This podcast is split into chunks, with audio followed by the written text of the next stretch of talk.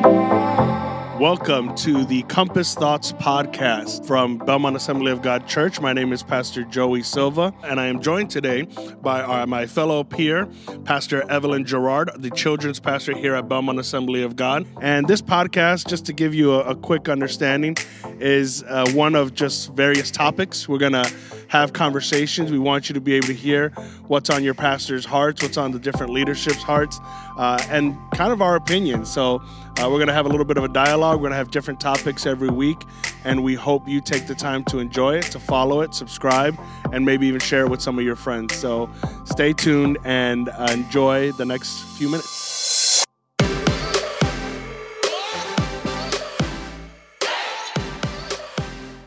Now, a lot of you, Evelyn, don't really know you too well. Many are actually surprised that you and I are related. You're my sister, my older sister, and I guess the Gerard last name can throw that off for some people. But uh, I wanted to give everyone a chance to try to get to know you a little bit better. Like I said, if you don't have children, you probably don't interact with Pastor Evelyn as much. Uh, you probably don't have an opportunity to, to talk to her and get to know her as a person. And so I just want to open up with a couple of funny, maybe just more interesting things. Uh, not too long ago in December, I had to quarantine, self quarantine, just because I was in close contact with somebody who had COVID. Thank God I didn't end up getting it. But that quarantine was in uh, our basement in a room that you used to use back in college that is almost like a shrine to you because no one ever touched it. It's literally how it looks when you left there, God knows how many years ago. And so as I'm in your old room, I'm noticing a weird pattern where Pepe Le Pew from Looney Tunes is all over that bedroom. Can you explain to me your obsession with Pepe Le Pew? I got it when I was a teenager, so early on. So, for those of you that don't know, I um, started dating my husband when I was 17 years old. So, we've been together for 23 years.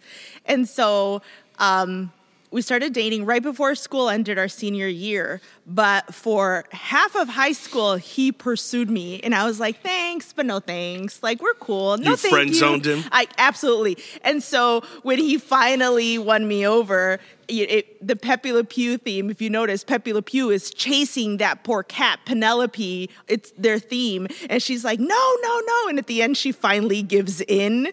So I was like, look, I'm a cat, you're a skunk. We're too different. No thanks. and, um, you know, 23 years later, I'm now married and I have a whole family with my skunk. I love that. I love that. Um, speaking of which, uh, you got into ministry um, much later in life than a lot of other people. You had a number of successful careers in corporate world. So, what made you leave a great job in the corporate world for um, pastoring and working specifically with children? Um, I think God was so good in the fact that it was a gradual process. So in my 20s, I had a career man, that I loved. I gave my life for it. And God pulled me out after probably a year of telling me I needed to go. And I was like, yeah, but wait, you know, like the money's good, The the, prestige is good, like I'm achieving so much. Like, just wait, God. And it was always like I needed to reach some other milestone before I would leave. And I was setting my own conditions. And I remember um, when I finally left, people were like, wow, you're like really at peace. You're like leaving all of this behind. And I remember looking at them and I was like, you don't understand that this is God making something happen that I've procrastinated for so long. I knew that God was calling me. Um, and at the time, I had just bought a brand new house and was pregnant. And my whole life was turned upside down, but I knew that I was that I was doing what God had asked me to do. And so in that time is when I finally came back to work in ministry. And I remember walking up to, at the time, Pastor Rick um, in Aida and saying, Hey guys, like, God is changing my life. And one of my priorities has to be serving in a gift that God gave me to teach. And so I'm here. Use me however you can, as often as you need. Like, this is what God wants me to do. And so that was Him laying the groundwork. Um, and you know through that I, i've worked in the ministry for eight years before god called me to pastor and i remember the last year in my last job um, again god was so gracious and it was promotion after promotion and i was just up for a brand new position for the, the cfo uh, working directly for him created just for me like this beautiful thing, you know, when you look at your career, lucrative and successful and with prestige. And I remember probably the whole year before that, um, I was just giving given these odd jobs and these weird things, and I remember thinking, like, what on earth? Like, I started to be a social worker. Why am I doing financial analysis? And why am I doing these spreadsheets? And I remember thinking, okay, God, well, I'm gonna figure it out and I'm gonna learn because one way or another, you're gonna use this. I have no idea what you're prepping me for, but you're gonna use this one day. And I was just, my heart wasn't content. No matter what I did, no matter what I achieved, it wasn't what I was meant to do. And I really felt like God was like, be patient because I'm going to use this one day. And literally out of the blue, I get a call asking if I would take the children's pastor. And I was like, oh, no, wait. See, because my plans were to be a stay at home mom mm-hmm. and then be like the sidekick of the kids pastor. Like, whatever you need, I'm gonna do. Like, not be the kids pastor. Yeah. I was gonna be the sidekick, like, whatever you need.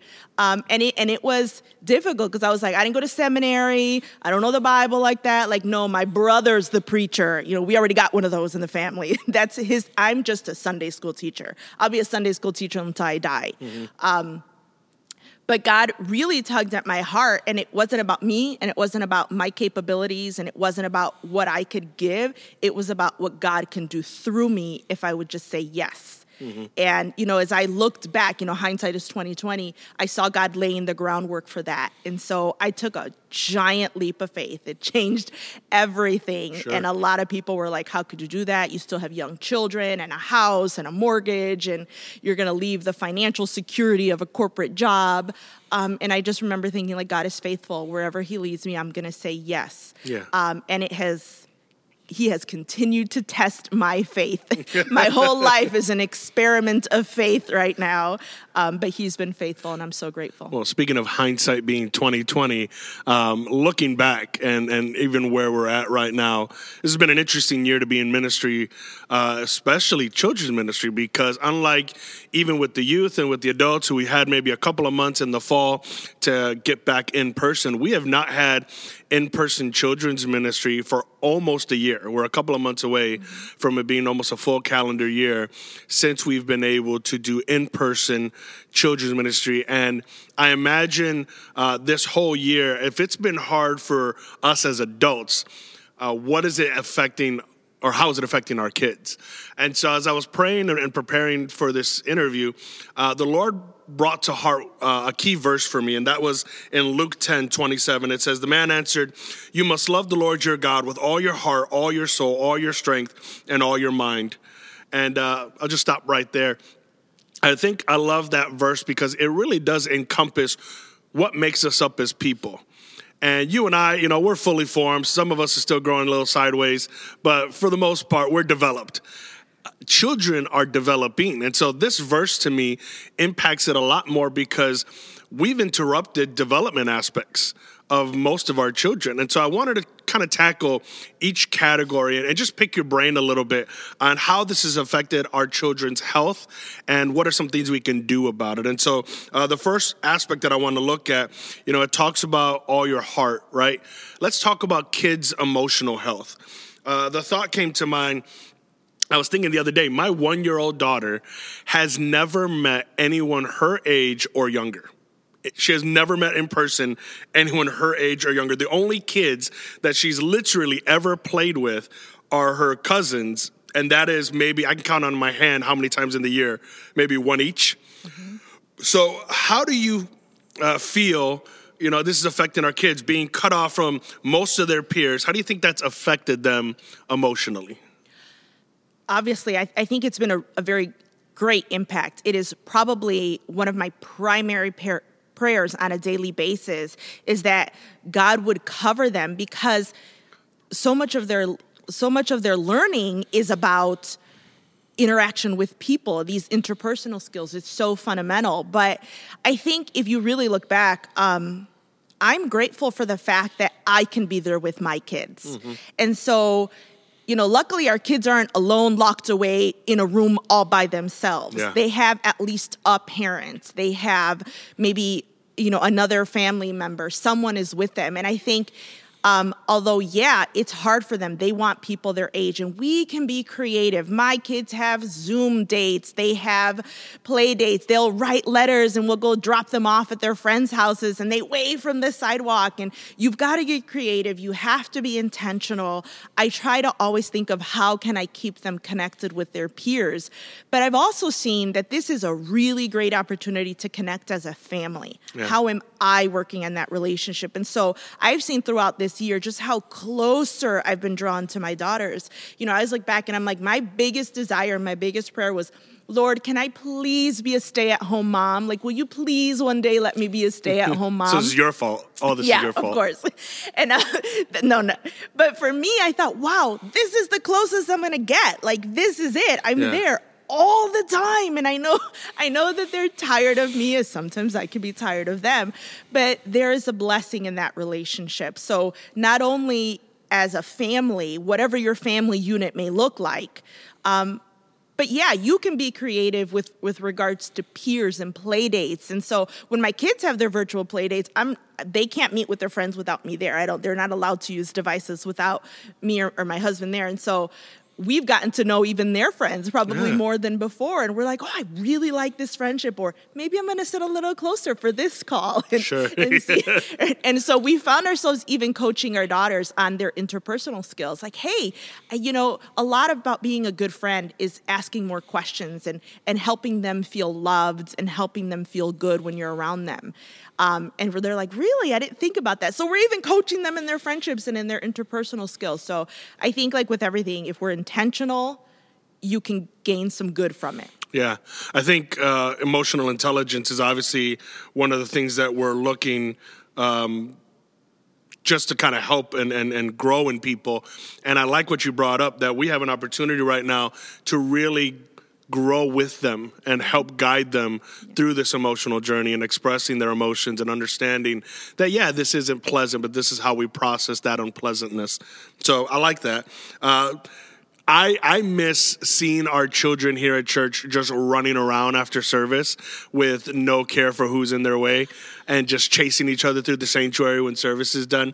And uh, I hate to use this analogy. I almost think of there are some dogs that are house dogs, and there are some dogs that just love to run around and need to go to the park.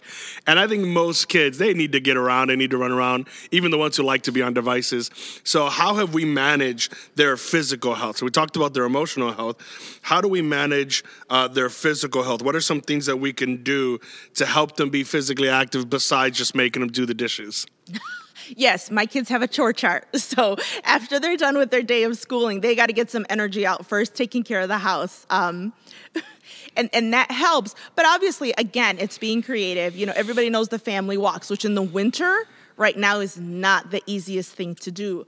Um, but I love how all of these questions just made me look back and think about all of the resources that we put on our Compass Kids page. Mm. So we revamped our compasskids.us page. It is a living, breathing page that is updated weekly um, and monthly. So different content is there. So we actually put some additional resources on there. So the resources that I put on our website are things that I use with my daughters. And so there are things that, that I am testing, that I am using. And I think, you know, I sat on Pinterest for an hour trying to find these things so that, you know, that single mom that is barely making, you know, time to spend with their kid can easily access, grab, and use. So we have fun things on there like scavenger hunts indoor scavenger hunts. Right now in the Windsor, you can't find outdoor scavenger hunts, exercises, coloring pages, question. I mean, we put together a 2020 time capsule where you could just sit down as a family and write down the things that happened in 2020 so that five, ten years from now, you can go back and look. And so you're having to go collect objects and bring them in. And, and so, we're trying to do that. We do our CK Fun Nights are on um, Tuesday nights now at 7 p.m. We do Facebook Live events and every month it changes. And i i'm very intentional and prayerful about doing something different every every month usually. Um, and a lot of them have been interactions or right now we're doing science experiments and you know the kids could gather around and do things. We are crafting through these stories so that they have something tangible something physical so that they are using all of this energy. And even though we can't run around together and we can't play together this is something that we can do virtually. So I, we try to be intentional about making the gospel present Yeah. and relevant but also tangible how Yeah. can you how can you feel it live it use it so if you're out you know hunting for for for things um you know and, and if you're looking at leaves it's snow it's snowmen like this is all god's creation so um, making it physical and tangible not only addresses the, the physical energy that they have, but it's using that to channel in some spiritual growth. Yeah, and these kids, they have energy, and if they're not using that energy, they can get lethargic and they can get depressed and they can get emotionally down. And so I got lucky that my daughter uh, couldn't walk for most of this because she's still too young. But now that she is, and now that she's moving around more, she wants to dance and she wants to jump and she wants me to play with her. So hey, I've been getting physical activity too. You know, I will say one of my favorite things that we do every month is every month we put a family worship video together for every age group. So toddlers and preschoolers as well as elementary. And these are worship songs that have so these videos have movement to them.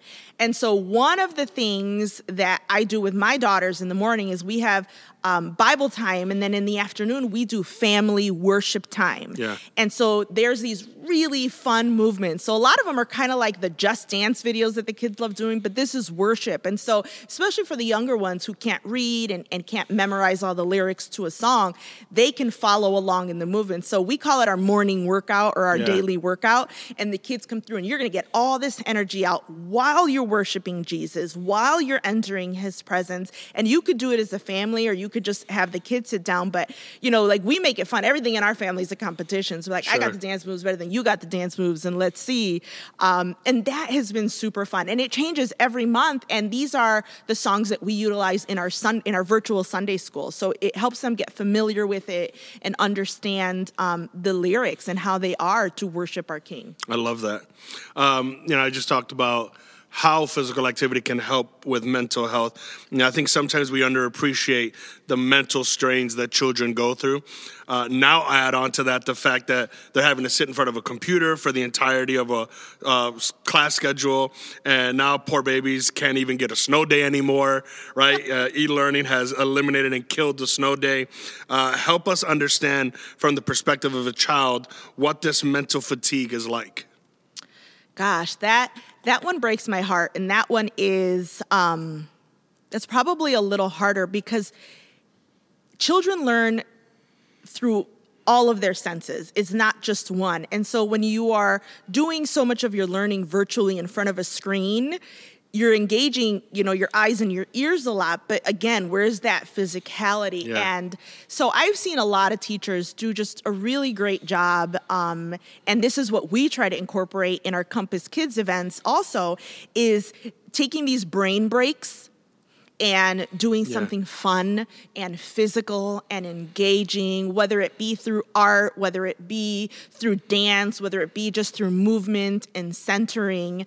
Um, again, I think everything about parenting is being intentional. And so if you're intentional and you have a plan, um, not just kind of winging it, because kids could just sit on a device all day long Sure. and they just don't like it. And so even like when we have our our worksheets that we do with the kids on Sundays, we'll sit down and do it with them.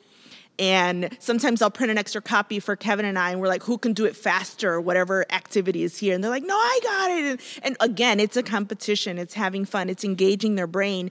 But one of the things that I've loved about is is if you are intentional and I think if you're prayerful about it, there are so many teaching opportunities throughout the day Sure. when you're interacting with your kids. I found myself teaching my children so much more at home, even though I'm not I'm not homeschooling. They have Yeah. a, they have a, a teacher. Um, just these moments, and I think about when God talks about meditating on the Word every day. It's not like you literally reciting the chapter that you read that Sure. morning all day, but it's that thought and and applying it throughout the day and and listening to to when God is saying here's this teachable moment. You know this morning we talked about it. You can address um, having grace and mercy with your kids right now because they they can't stop fighting. Yep. Well, I like that you mentioned intentionality uh, because I think we got a greater appreciation this year for what people who are in charge of our children do. Not just school teachers, obviously, we've all learned that how hard that job is, but um, Sunday school teachers. Can you talk to me about the personal responsibility believers have in taking uh, their children's spiritual life in their hands and making sure they understand. They might have a Sunday school teacher that you've assigned here on Belmont on Sundays, but ultimately, aren't all parents their Sunday school teachers? Aren't we responsible for that? Yes, yes. Um, it's funny, I've been studying the book of Exodus, and we're looking at um, God's people. And I was reading how um, before they entered the promised land, you know, they had wandered for 40 years and, and they made this difficult for themselves. But before they're about to enter this promised land, God asked Moses to give them this clear directive of keeping his commands and, and his word. Mm-hmm. And he specifically speaks to parents and he says, write these you know, write these down, talk about them day and night. Yeah. Make sure that your children know. And I think it's a clear example that God calls parent, you as a parent are ultimately responsible for the spiritual health of your child. Yeah. You have a greater impact throughout the entire week than a Sunday school teacher can have in an hour and a half once a week. And and if you know, if you have an opportunity to bring them twice a week, that's two hours. Um, if you talk about virtually, we get an hour a week with your children. Sure.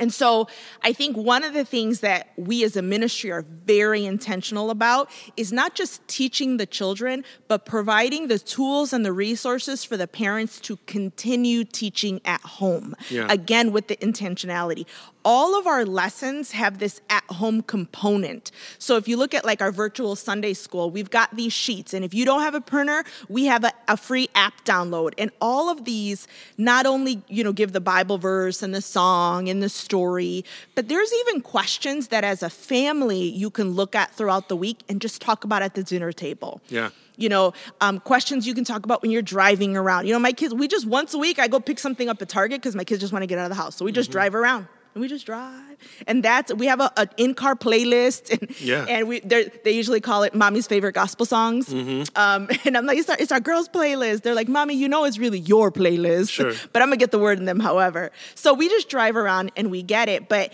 these are conversations that you can have when you're in the car or, or, or that. And again, our at-home resources you can gather and you can do them. But ultimately, it's about you and it's about what you are doing with your child. And I love the fact that in this season, I've had more time. Mm-hmm. So, with both of my daughters, I've done a personal Bible study with them, and we're talking about things. And, yeah. you know, my favorite, we began the year with my older daughter, and, and we were teaching her to to identify the lies of the enemy and replace them with the truth of the word. So I'm like, good. you know, when I tell you guys to read the Bible, when we're memorizing these verses, here's why. Because when you know it, you can apply it in your life and change your whole situation.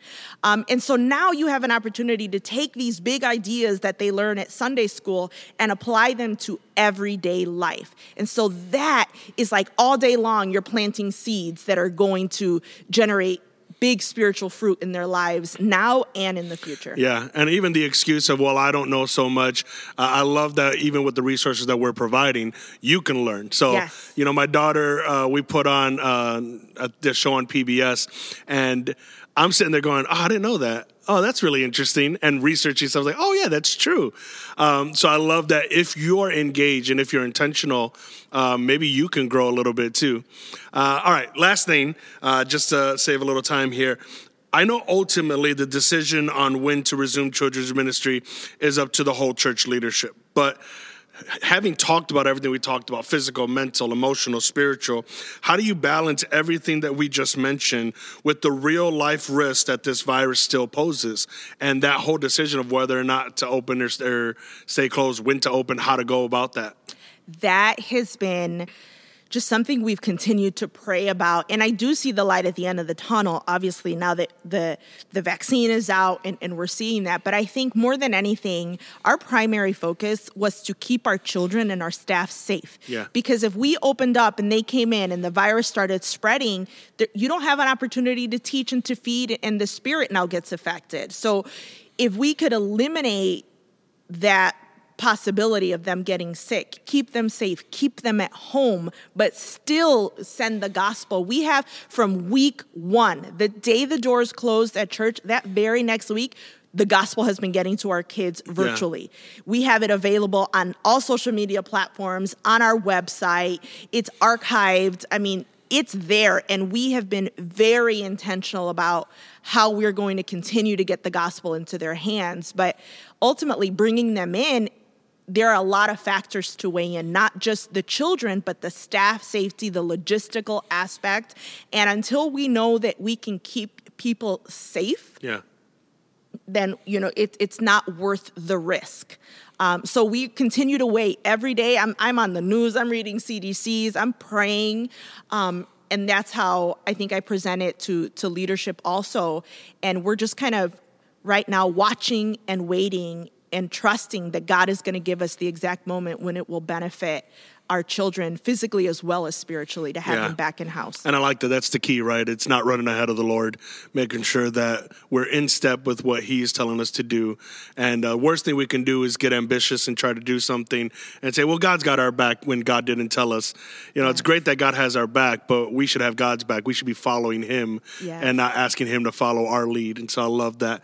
Well, Pastor Evelyn, thank you so much for everything you do for our children, for the time that you pour into this ministry. I know know that it comes from a deep place in your heart and it's a love that you have for God and for His people. And so uh, we hope that you enjoyed this conversation. Stay tuned next week as we meet with another guest and we explore some more Compass thoughts. God bless you.